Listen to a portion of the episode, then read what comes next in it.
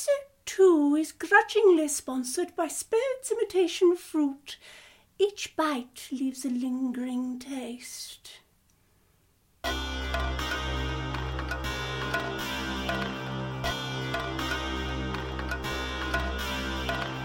Monsoon Jackson, Series 1, Episode 2, Backdrop.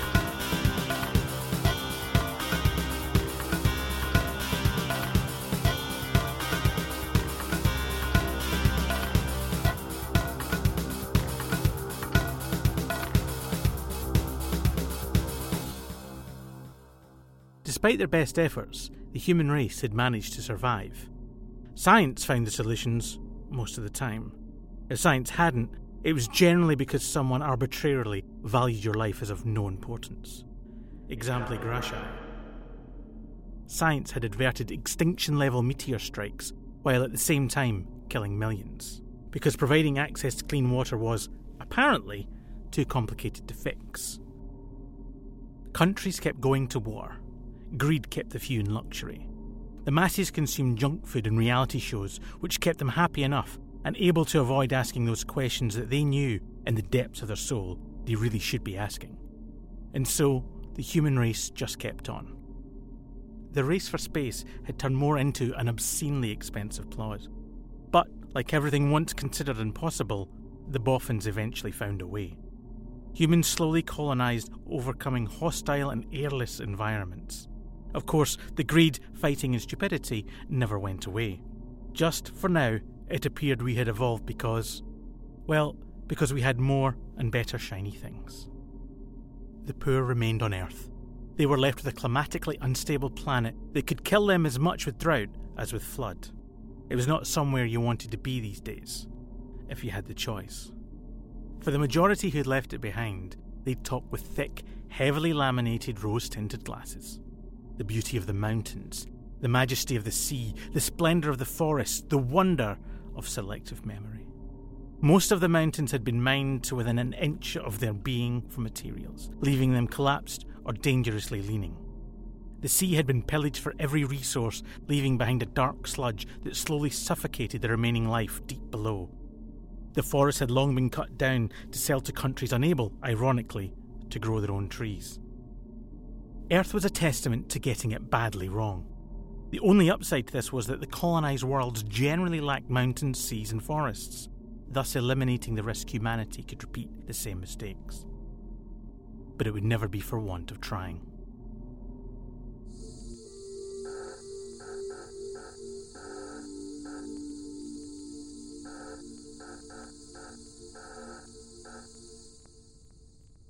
First successful colony set up camp on the Earth's moon. In the early days, the giant dome sprung leaks or sometimes fell apart altogether. It was not uncommon to be on your way there by transport craft and witness corpses floating past in the vacuum of space. Hardly something to put on the promotional literature. But time passed, and the kinks, the scientists often referred to certain death failures as kinks, were ironed out. After a while, the construction of the domes held fast, and residents slowly stopped spending every waking moment panicking that they were definitely going to die. Shortly afterwards, the fast food chains moved in, and suddenly everyone began to feel at home. It was then a short step to colonise places further away. Venus became an industrial planet, given how easy it was to melt things. Mars was used for long term food production and storage, with its freezer like conditions but overall amiable temperature. The wealthy had pretty much bought up rights to Jupiter, their luxury units orbiting at just the right distance for a pleasing temperature. Saturn was ungraciously consigned to waste recycling. The size was able to hide endless human made mountains. The frozen Uranus became an adventure zone for those looking to push their luck with extreme sports. Those with less made the best of what they could on Neptune. Pluto was designated the prison planet. Once inside the tunnels, escape was supposed to be impossible. From there, others moved on to the local moons, and in time, all of this became incredibly dull and commonplace. Food was grown, water recycled, and, more importantly, TV and movie streaming were provided. Eventually, clever technical people sorted out Wi Fi, and with that, the effort to push on to achieve more and better things dissipated. Of course, behind closed doors, The rich engaged lawyers and mercenaries in attempts to acquire rights to the nearest Goldilocks planets. But it would be some time before that succeeded. For now, the human race stretched out into the nearby solar system. Not so much a beacon of success and wonder as a race of ungrateful, easily bored children.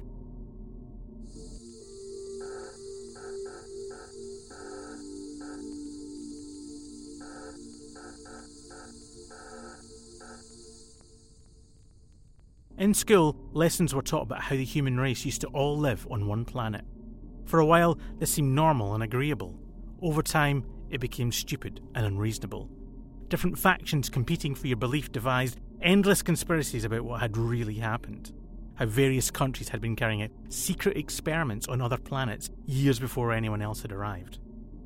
They found satellite images credibly showing buildings, never just shadows or rocks.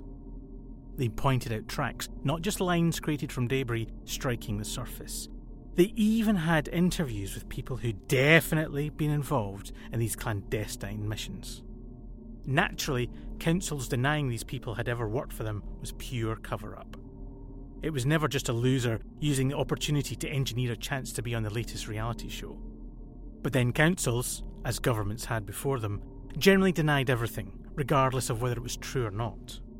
On the rare occasions they did admit to things, you could be confident it was less damaging than the truth. For those who could not be bothered with all that, the realities of colonised living took a lot of adjustment. While not being able to visit the parents due to problems with the drive plate seemed ideal, the offset was hard. Everyone had welcomed automation during colonisation droids building the domes, planting the seeds, checking the plumbing, noting down the Wi Fi password for when you forgot, but once that was completed, the droids were a cheap resource to carry on doing all the work. Droids didn't need healthcare or holidays. Droids wouldn't embarrass themselves at the office party. Droids were loyal and predictable. Droids made work hard to come by. At the same time, the respective councils made it very clear that benefits were a thing of the past. The money would be much better siphoned off. They meant, of course, much better redirected to supporting New World living, what was meant by this was never clarified, although most council members quickly purchased second homes. Despite the protests, their view remained firm. If you could afford to leave Earth, you could afford to live.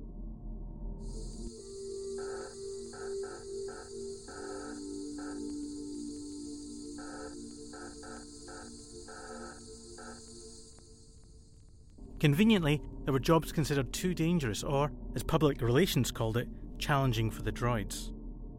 In general, the most common were mineral mining, waste management, council bureaucracy, leisure, and policing. There remained a military because it was human nature to waste money on that pointless merry-go-round. The military, though, now spent most of their time in what was deemed research.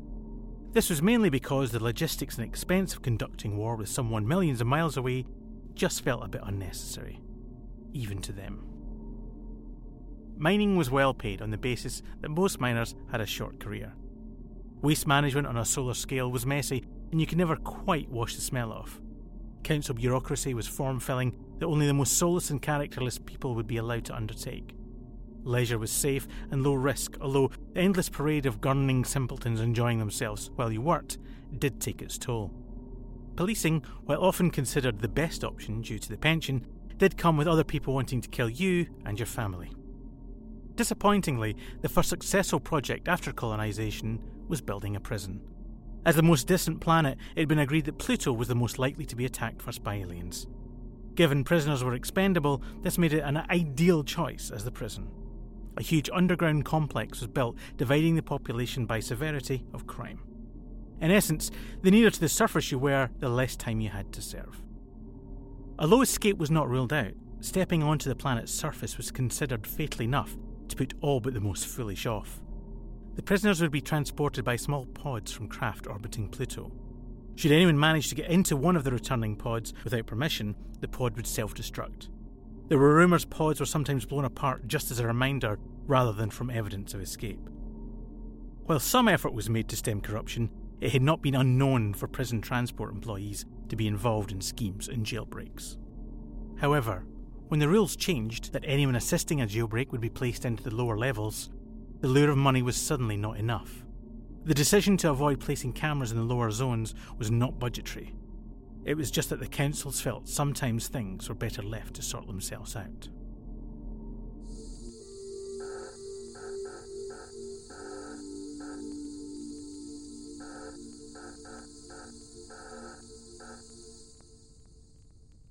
Several years after colonisation, Mars surprised everyone by being the first to offer a giant holiday theme park.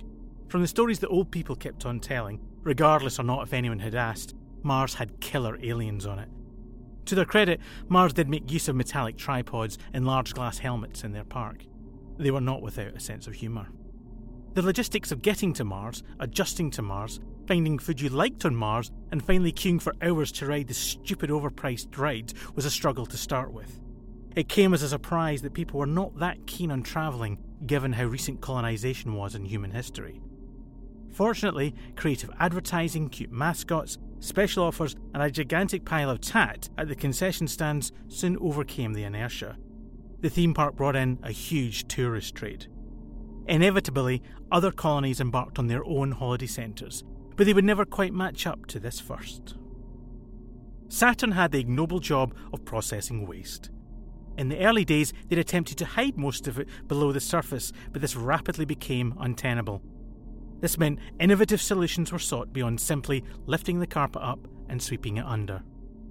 An interesting spin off from the innovations was that you were never quite sure if molecules of the fork you were using or the clothing you had put on had, at some point, been consumed or excreted by someone else. It was better not to think about it. The downside of colonisation was that the number of humans rapidly continued to rise. The all consuming human, consuming food, drink, and media like a locust. Where was the next shiny thing? How could this new washing liquid possibly be better than the last one? You already said it was the best. Why had it almost been a month since the last phone model was brought out? What was the next evolution in gaming? How many ways could the same game be repackaged? Was it time to milk the retro cash cow again? When would the lowest common denominator of TV show be reached?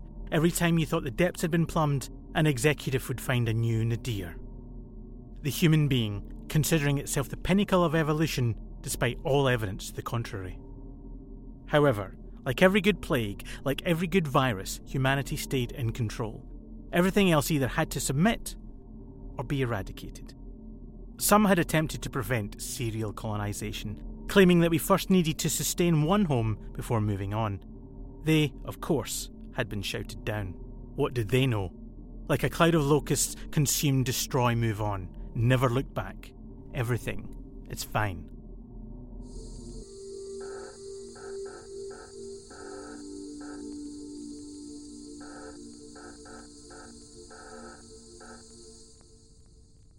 The Council of Uranus were the first to admit a problem with serious crime.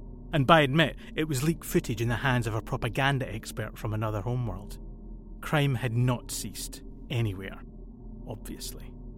But each new homeworld was keen to pretend everything was awesome and indeed much better than any other colonised homeworld.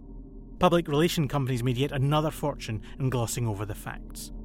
Lawyers made even more keeping jurisdictional headaches spinning and allowing killers to walk free. Once this news had broken, it did not take the other homeworlds long to see an advantage in working together. Rather than have to admit later they had the same problem. The colony councils came together. Then, about two years later, when they had stopped bickering about which homeworld was the best place to host the meeting, they actually met. They met on a spacecraft that had been specially programmed to absolutely spend the exact same amount of time flying past each homeworld. Once the refreshments had been exhausted and replenished several times, most of the councils agreed they needed some form of police force that could operate freely across all jurisdictions. Following this meeting, the lawyers made themselves even more obscenely wealthy arguing over definitions of jurisdiction, sentencing, imprisonment, and anything else they could milk. A few years later, after the public relations companies had extracted every last coin from the coffers, the Solar Force was created. Some still wanted Solar System Police Force, but it didn't take too much imagination to consider SS Police Force as having PR issues. The Solar Force recruited across all homeworlds, not so much for the best of the best, but more for those willing to travel, spend weeks away from home, and sometimes being able to act by putting their moral compass away. deep, deep down into a deep pocket. Monsoon Jackson had made the mistake of not reading the terms and conditions. The money was good, the pension and healthcare was good. The uniform was quite dapper and they offered a decent number of days off. But the time away and needing to make questionable decisions on a regular basis had proven less thrilling than expected. On the upside, there was no paperwork. The automated implant in his arm would track and record everything. This was, of course, to ensure justice was observed. Although the implants were known to randomly glitch, or be switched off, as it could be called. Nonetheless, Monsoon had risen quickly through the ranks. It wasn't that hard at the beginning. There were so many wannabe cowboys who wet themselves during the first firefight. Monsoon quickly became known for getting results. This, of course, meant bending the rules or taking bribes from time to time, but all for the greater good. Or, sometimes, because it made more sense. Justice was all very well in theory, but harder to apply when other people were definitely doing all they could to kill you. He'd made good contacts in the underbelly. Some of them genuinely believed he was corrupt, which always worked in his favour. In truth, he was there to get a job done, and would use whatever tactic he wanted. Inevitably, this came at a cost to his personal life, but the job was what kept him feeling alive. As much as Elijah was essential to him, he could never be a surrogate for the job. He was proud to be Monsoon Jackson, Force Detective. Nothing more, nothing less.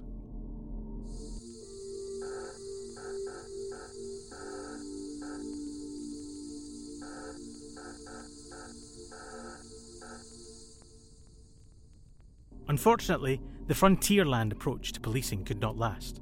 Some were not as restrained as Monsoon, and the inevitable growth in litigation finally reined the force in. The more enthusiastic detectives were let go before the trial dates, while those with some form of well chosen evidence against them were made to take the brunt of public opinion. Of course, everyone was happy to be kept safe, but they felt, not unreasonably, it shouldn't be at the risk of being accidentally tortured or shot. The councils, with some reluctance, eventually got everyone back round the table to agree the rules. After several more years of petty squabbles and minor point scoring, the Solar Force was set to become a beacon of best behaviour and true justice. That was certainly what the overpaid minimal effort public relations service promoted. Huge screens with smiling faces and pithy comments adorned every spaceport and shopping centre. Police officers were shown patrolling local neighbourhoods, patting family pets, and holding babies. Detectives were shown arresting dastardly criminals, the sweat from their hard working brow practically spelling out the word justice in beads. In reality, of course, little would change. Criminals were well aware trying to police an entire solar system was an impossible task, and they found every opportunity to exploit it. This meant the force had to carry on using their, what was kindly referred to as, traditional techniques against them, but with more subtlety this time and regardless of how grey an area it became. Monsoon tried his best to work within the rules, and, for a while, being regulated restored public faith. A range of cleverly constructed graphs appeared to categorically prove how pleased the public were. Carefully edited comments and online opinions were woven into a catalogue of what a wonderful job the Solar Force were doing. That was, for Monsoon, until the Cluner family murder.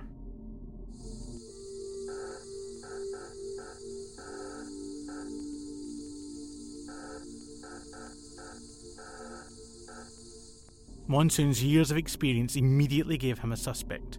The Cluners were a moderately wealthy family who did regular jobs and took standard holidays with their children. It was only when Cluner Sr. had an issue with someone taking their port parking space that they'd moved out of their comfort zone. His decision to challenge would prove to be fatal. Monsoon had watched the feed. Cluner Sr. banging on the sealed exit ramp of the vast luxury dark craft. Two large hosts, as they were known, opening the ramp to talk to him. The hosts, which some others would call hooligans, forcibly walking Cluner Sr. away from the craft. His foolhardy struggle with them, the eventual intervention of his wife and children to drag him away, pointing at a gap further round the port. Then, next day, the family being found dead at home. It was hardly Sherlock to guess what happened. After all, the owner of the luxury craft was a spoilt rich kid he could not stand the thought of anyone telling him what to do. His reaction, therefore, to arrest had given Monsoon a particular pleasure. Arrest during a party he was hosting for other high profile wasters was, naturally, complete coincidence. But then reality had got in the way. His powerful father had lent on his local council commissioner, and, with a rapid trickle down the chain, his son was soon released without charge. This was not the first time money had outweighed justice, but it was the first time Monsoon took a stand. The stand quickly led to him resigning from the force. For a while he was angry, unapproachable. But then, as always, Elijah had talked sense into him. He was a good force detective. Why not go it alone? After some further well meaning nagging, Monsoon relented and accepted Elijah was right. And now, here he was Monsoon Jackson, space detective. Nothing more, nothing less. You have been listening to Monsoon Jackson, created and written by Andy Case for Leet Motif Productions Limited. The narrator, Monsoon Jackson, were voiced by Cameron K. McEwen. Other characters were voiced by Michelle Duncan and Cameron K. McEwen. The adverts were voiced by Heather Dent Cowan. Story, all names, characters, and incidents portrayed in this production are fictitious. Copyright 2018.